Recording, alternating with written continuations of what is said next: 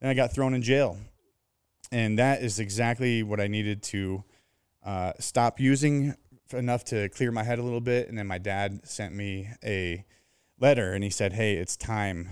You know, check out AA." So I I uh, requested a big book, and I sat in my jail cell and I read it, and um, I was ready at that point.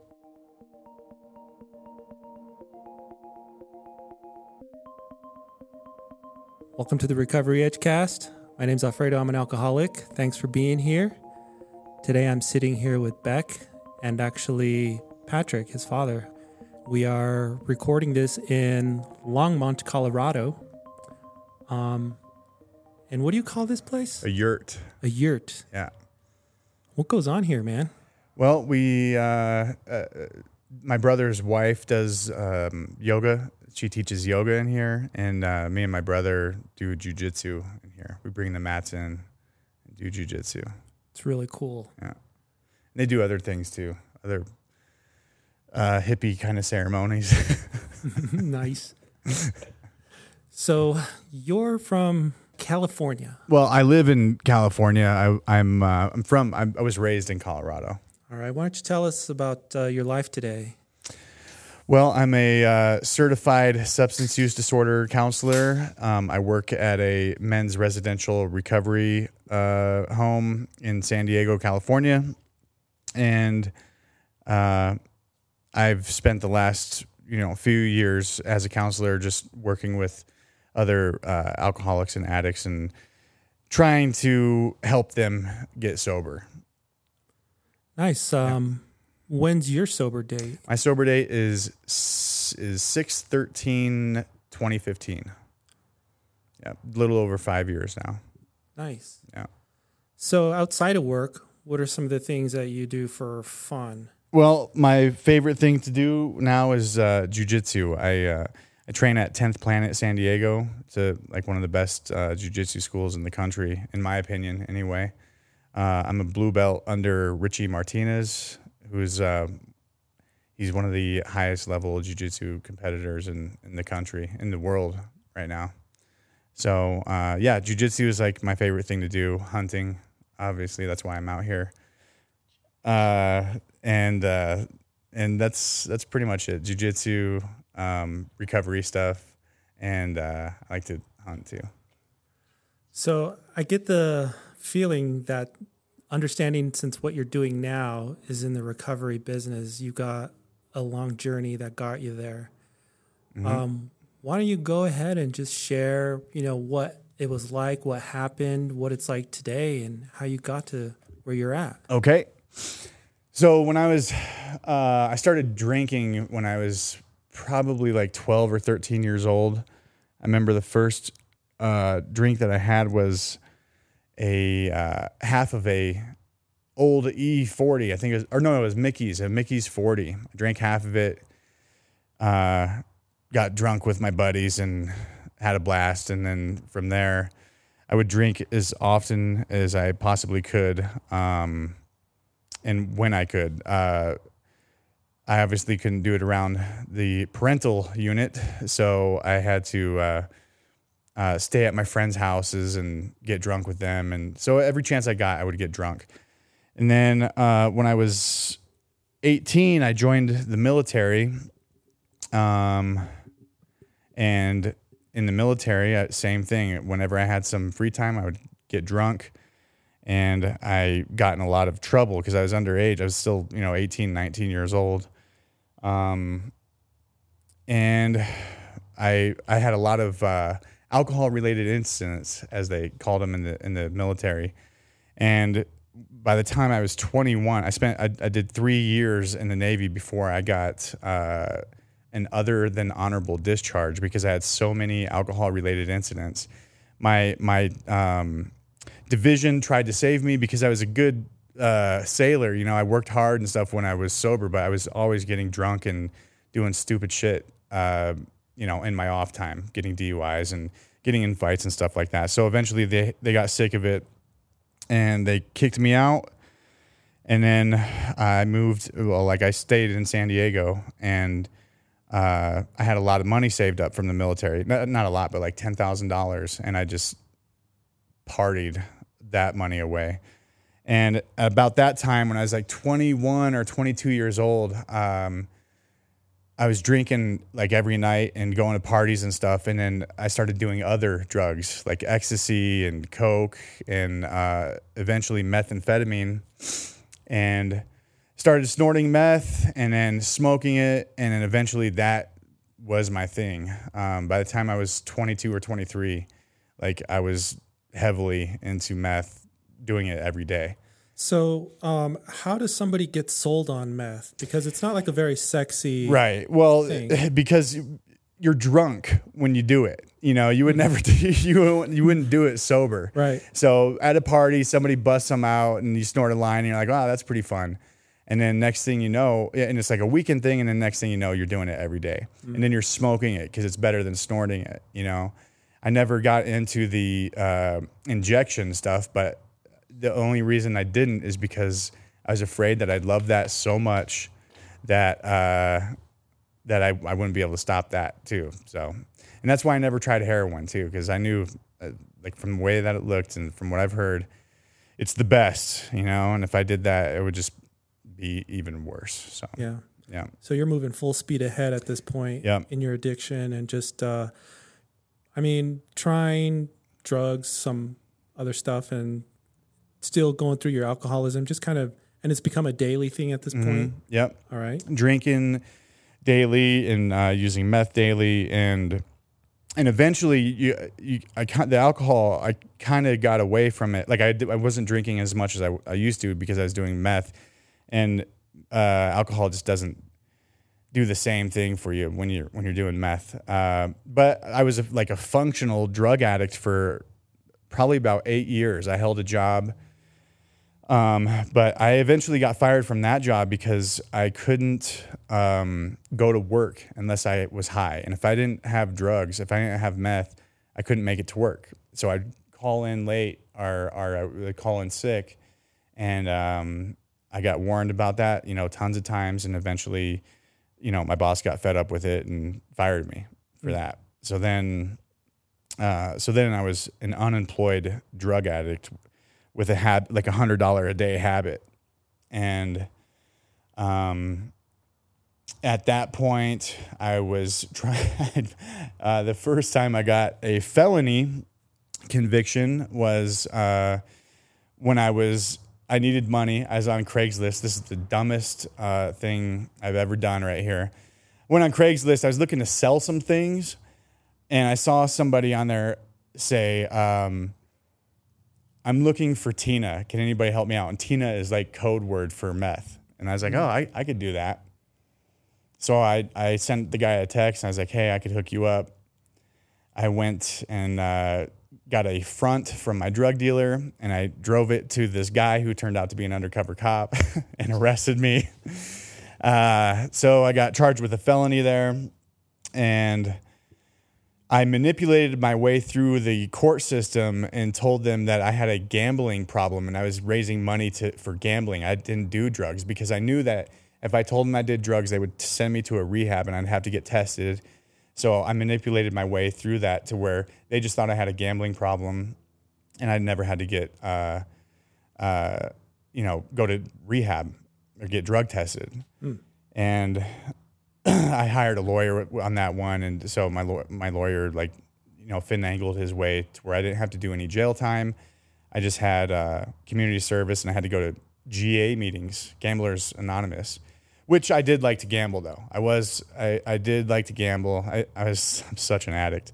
Uh, but anyway, so I went to that's that was like my f- not my f- that was my first experience at any kind of uh, anonymous type meeting as as a um, real kind of alcoholic. I had been sent to the to AA when not I wouldn't say real alcoholic. I don't know. It was just like the first time when I, I was really kind of listening was in the GA meeting. I had been sent to AA when I was like 16 years old. I remember being in AA meetings because my dad and uh, stepmom put me into some outpatient thing because I was getting into you know trouble with alcohol, and part of that outpatient was to uh, go to AA meetings. And so I was in AA meetings in, in Colorado when I was like 16 years old. But it was a, it was a stupid cult to me at that time. Then when I was 21, I got DUI when I was in the Navy, and uh, I would get drunk and then go to the meetings because I thought they were all bullshit. But at this point, I knew I had some problems, you know, with alcohol and drugs. I uh, and I went to these GA meetings and was listening, and some of the stuff kind of hit home, but still I wasn't ready. Um. So. Uh, yeah, so I manipulated my way through the system to not get in trouble for the for the uh, selling the meth to the to the cop. Um, I moved to Texas for a while to flip houses, and uh, I was able to f- find meth in uh, in like less than a day. I went on a yeah, I went on a Craigslist, looked up uh, hookers because I know that they're they're uh, they have drug problems themselves, and uh, and I um, I said I don't want to have sex or anything. I just need to get some drugs, and this I'll give you hundred dollars if you hook me up with somebody that could get me some meth. And so I did that. That's how I got my meth in Texas. Uh, then I came back to San Diego eventually, and um, was hanging out with some drug dealer chick, and the cops raided the hotel room, and I got um, charged again with another felony sales charge, even though it wasn't my dope or whatever. Uh, but I was in the room and I was like helping her drive around town to sell drugs, so they they connected me with that, and then I got thrown in jail, and that is exactly what I needed to uh, stop using enough to clear my head a little bit. And then my dad sent me a letter and he said, Hey, it's time, you know, check out AA. So I, I, uh, requested a big book and I sat in my jail cell and I read it and, um, I was ready at that point. Um, while you were in jail, uh, how did you feel physically? Like, did it take a while? To, Mm-hmm. Yeah, well, the detox, it was gnarly, man, because I had been doing meth every day for 13 years, you know. So I I had tried to quit on my own, but I just couldn't do it because it's just it's just so depressing and so uh, you're just so tired and depressed and everything sucks, you know. Everything sucks without meth. But uh, so the first two weeks in jail, I was just sleeping all day, all day, every day. I wouldn't. I, I would eat like maybe one meal a day and then just sleep the rest of the time. And eventually, I started feeling a little bit better, and then uh, I was able to, you know, send a letter to my dad, and and and that's that was like sort of my fir- my first um, fifth step. Uh, even though I didn't know, I didn't know it at the time, but I remember writing a letter to my dad saying, I because they, they didn't know. They I mean, my dad knew I was an alcoholic, and I'm sure that he suspected some other things, but nobody knew. I didn't tell my brother. I didn't tell my dad. Nobody knew for sure uh, how deep my addiction was. Um, but I, I told my dad in this letter, like I've been, you know, lying and cheating and stealing and doing drugs every day, and and that was very cathartic to send that letter, um, just to just get it off my chest. You know, it was like the first kind of fifth step that I did. Uh, but yeah, I felt like shit for the first two weeks, and then I started to feel better. And yeah, After you wrote that letter, obviously, it sounds like you got some relief from Mhm. there. Um, what were some of the next steps that you took in jail? Like, you had a big book, but were there meetings? No, no meetings in jail. Uh, there was this there was this kid that had uh, that was in jail for uh, I think carjacking or something. But he told me he was a crackhead, and he told me that he uh, he had 18 months sober at one point, and he saw me reading the book, and he's like, "Oh yeah, yeah, I, I, was into that for a while." And and he and I started reading the book together and doing our own sort of like little meetings um, by ourselves, but uh, there was this piece of shit uh, that okay in jail in California and, and prisons or jails in California is it's racially segregated. So you have the whites and the blacks and then the the Mexicans, and there's a key holder they call it the like the leader for the whites.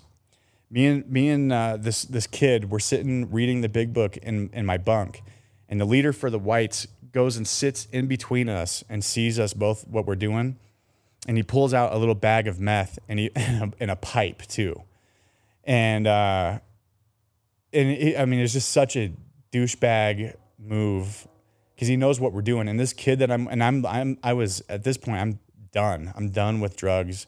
I'm done with all this shit. Um, because it, I I had wanted to quit for years before I did.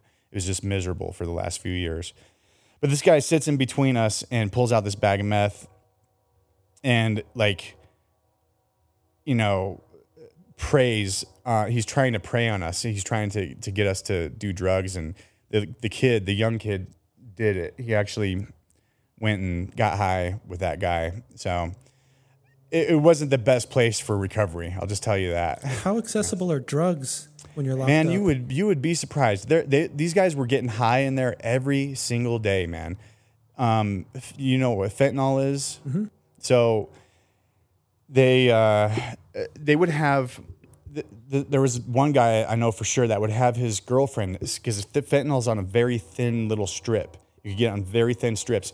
She would send him mail and put it behind the postage. She would cut a, a strip out and put it behind the postage stamp and he would get mail. They would inspect it, open it. They wouldn't see that the the the uh, fentanyl was behind the postage stamp, and he would get it and he would cut it up into little pieces, and then everybody in the in the unit would be getting high. And I guess you know they're they're uh, putting drugs up their ass. You know when they come in, they know they're going to jail, and they would put stuff up their ass and then you know bring it out. So there was meth in there and heroin or you know fentanyl in there for sure. And people were getting high every day people were offering me drugs. I, I got offered drugs like three times when I was in jail. How did you uh, cope with that? Well, like I said before, man, I was one Like you were to me. defenseless. It, it, like I would feel defenseless. Yeah, I, I don't I don't know, man. I, I guess just uh, I, my higher power, or I don't know what it was, but I just wasn't into it, man. I, I had when I had got that detox, I knew that I never wanted to do that again. You know, and I, and this was like the chance that I got to get sober, and uh, um, I just wasn't into it. Jail doesn't seem like a fun place to get high to me. Um, so I don't think jail was really your program. Um, No. What? How did you transition out of jail and into society? So when I got out of jail, I actually uh, stayed. Um, at my I stayed at my drug dealer's house the first uh, few days I got out, and um, but I was going to meetings though. I actually went to meetings and I, I found a guy that would sponsor me. Like I, I asked for a sponsor the first day I, I got into a meeting, and um, so I was working with those guys, you know, from AA. But um, I stayed at my drug dealer's house for the first few days. But my drug dealer was, we were friends, you know, so he was cool. He kind of like understood, and I would just chill out in in a room at his house, and they would be all doing doing drugs and stuff on the in, in the other rooms. Hmm. You had but- practice in prison. Yeah. Like resisting. yeah, yeah. But I just, I just wasn't, I wasn't gonna do it. The, there was one time, like when I first got out of jail, that I, I was walking by this liquor store, and uh, I really thought a beer would be a great idea, but I, but I didn't do it because I knew if I if I started drinking, I'd probably just start drugging again too. So um, when I got out of jail, then I started, uh, then I kind of reconnected with my girlfriend at the time, and she took me back in, and then I just started getting deep into AA, um, going every day, um, getting a, an actual sponsor and working the steps, you know, and that's what uh, that's what you know kept me sober is doing that, and. Uh, steps one through nine, you know, were awesome, especially step nine, because I had so much guilt and shame built up over the years that uh, it was just really awesome to be able to make amends to, to everyone that I've harmed and just clear the wreckage of my past, as they say. Um, so you were going to meetings uh, regularly, Yes. and how long um, have you been doing that, or were you doing that? Well, I was doing that for about a year. Um, I was a year sober and I was trying to find a job, which was tough as a guy with two felonies on his record. Um, and I remember one, I had, I had just about a year, maybe a little under a year sober. And I, I was interviewing for this job and I did a Skype interview and I did uh, a face to face interview. And then they told me, you, this was, they called me on a Thursday and they said, okay, it looks like you got the job you're going to start on Monday at eight o'clock. You know, we're just going to run a background check on you, and then um, and it, and if everything is cool, you'll have a job on Monday. So the next day, they sent me an email and said sorry, you know, because of my background, and and at that point, I was like, what the fuck am I doing with all this uh, AA bullshit? You know, I've been doing the right thing for a year. Fuck this, I'm gonna go get loaded. and I and instead of doing that, I drove to this meeting called the Every Nighters meeting. It's at 9:30. It's kind of a rowdy young crowd, and uh, I went to that meeting, and there was a guy there who had like stage four cancer or some shit. It- it- he was he was gonna die within six months, and he was there, and he took his 90 day token, and and that right there like saved me from relapsing because this guy's gonna die in six months, and he's got his he's taking his 30 day token. He's going out sober, you know, and I'm crying about I can't get a job, you know, living in the greatest country in the world, uh, with the most opportunity. So it's not that I couldn't get a job. I couldn't get the job that I wanted, you know? So at that point, I made the decision to go back to school. And uh, I, I, I was uh, actually, no, it was a little bit while I, start, I was sponsoring people at this point and I was sponsoring guys and I couldn't find that job still. So I went back to school to be a drug counselor because I knew that I liked working with other drunks and other drug addicts. And I loved the way that it felt when, you know, when you see a, light, you know, go off in a guy's eyes and he gets it, you know, there's nothing better than that feeling. So I went to school to be a drug counselor and I went to San Diego City College and I, I entered in their uh, alcohol and other drug studies program and um, started going to school. So, um, while you're going to school, you're um, also still in the program, Mm-hmm. and eventually you finish school, and you land. Okay, yeah, I've kind of left something out. So when I got out of jail, shit, I forgot about this. So when I got out of jail, one of the terms of my probation was to go to treatment. So um, I had about I, I got out of jail and I had about six months um, of time before I had to go to treatment. So uh, so I was doing AA, and then I went to this place called the Heartland House, um, and I I did a three month program there, and so fast forward to where I'm at school, I I, I complete um, well, I almost complete the school, but there's internship. Um, there's an internship part of the class where you have to go and intern somewhere. So I did my internship at the Heartland House, the place that I went to rehab at, and uh, they hired me after about a month. So that's where I. Uh, so I work at the place that I went to rehab. Um, yeah, yeah, and then uh, and then I I had to intern for like 2000, 2040 hours or something like that, and then I took the state exam and I got um, certified by the state after school, and internship, and then state exam. How similar is that to sponsorship? Well, it's it's a lot different because in uh, in a clinical setting, like in the rehab setting, you you can't. Uh, one, I can't sponsor these guys. I'm not sponsoring them. You know, I'm just kind of um, showing them, kind of showing them things about, uh, like I'm kind of more educating them about addiction and uh, alcoholism than anything. We do process groups and stuff too, but I can't sponsor them because it's it's an ethical boundary because you you you become too close to people, and that could be very uh, heartbreaking. You know, in this field when when you're dealing with, you know, hundreds of guys a year, um, you, I, you just got to set clinical boundaries, and you can't sponsor these guys. So it's it's it's different. It's more of an education. You're just kind of educating them. But a sponsorship is a way more personal. You're learning a lot more about the person. Um, they're telling you their deepest, darkest secrets, kind of stuff, you know, and and that's just kind of not appropriate in a in a clinical setting. So it's it's a lot different.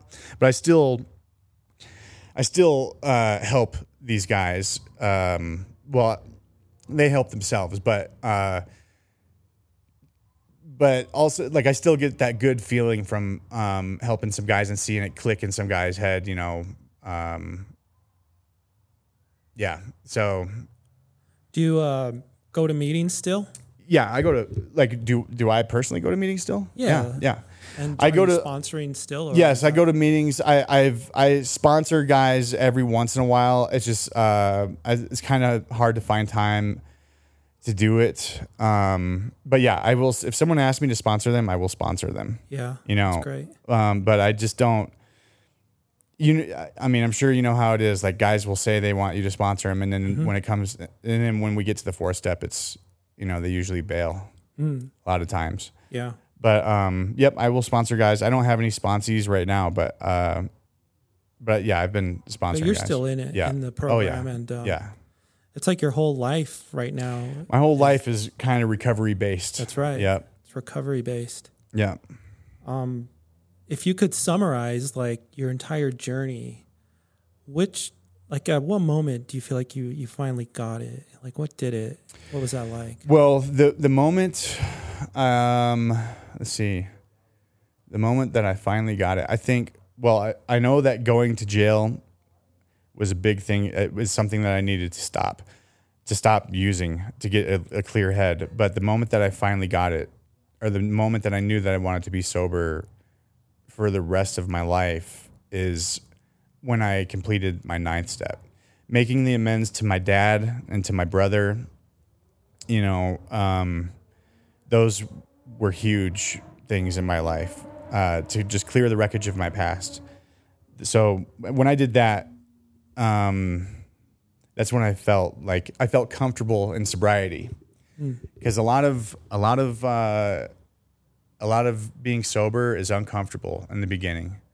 There's actually a recovery progression, and it and it starts with abstinence um, this is the recovery progression is for wh- when you when you get sober. It starts with abstinence, which is like you're white knuckling it, and then um, you go into sobriety, which is you're just a little bit more comfortable, but it's still, you know, not the best feeling. And then it gets into comfortable living, which is where you are finally comfortable in sobriety, and then productive living, where you could start getting a job and dealing with your family and all that stuff. You you start thinking about normal life issues instead of just recovery. You know, and those first three uh, are the first two in abstinence and sobriety. All you're thinking about is how do I stay sober till tomorrow. What are your challenges today? As far as sobriety goes, Sure, you know, like well, it's all about stress management, man. Um, I I rarely think about drinking or, or using now, but it's but my addiction manifests itself in other ways, like compulsive behaviors, like eating.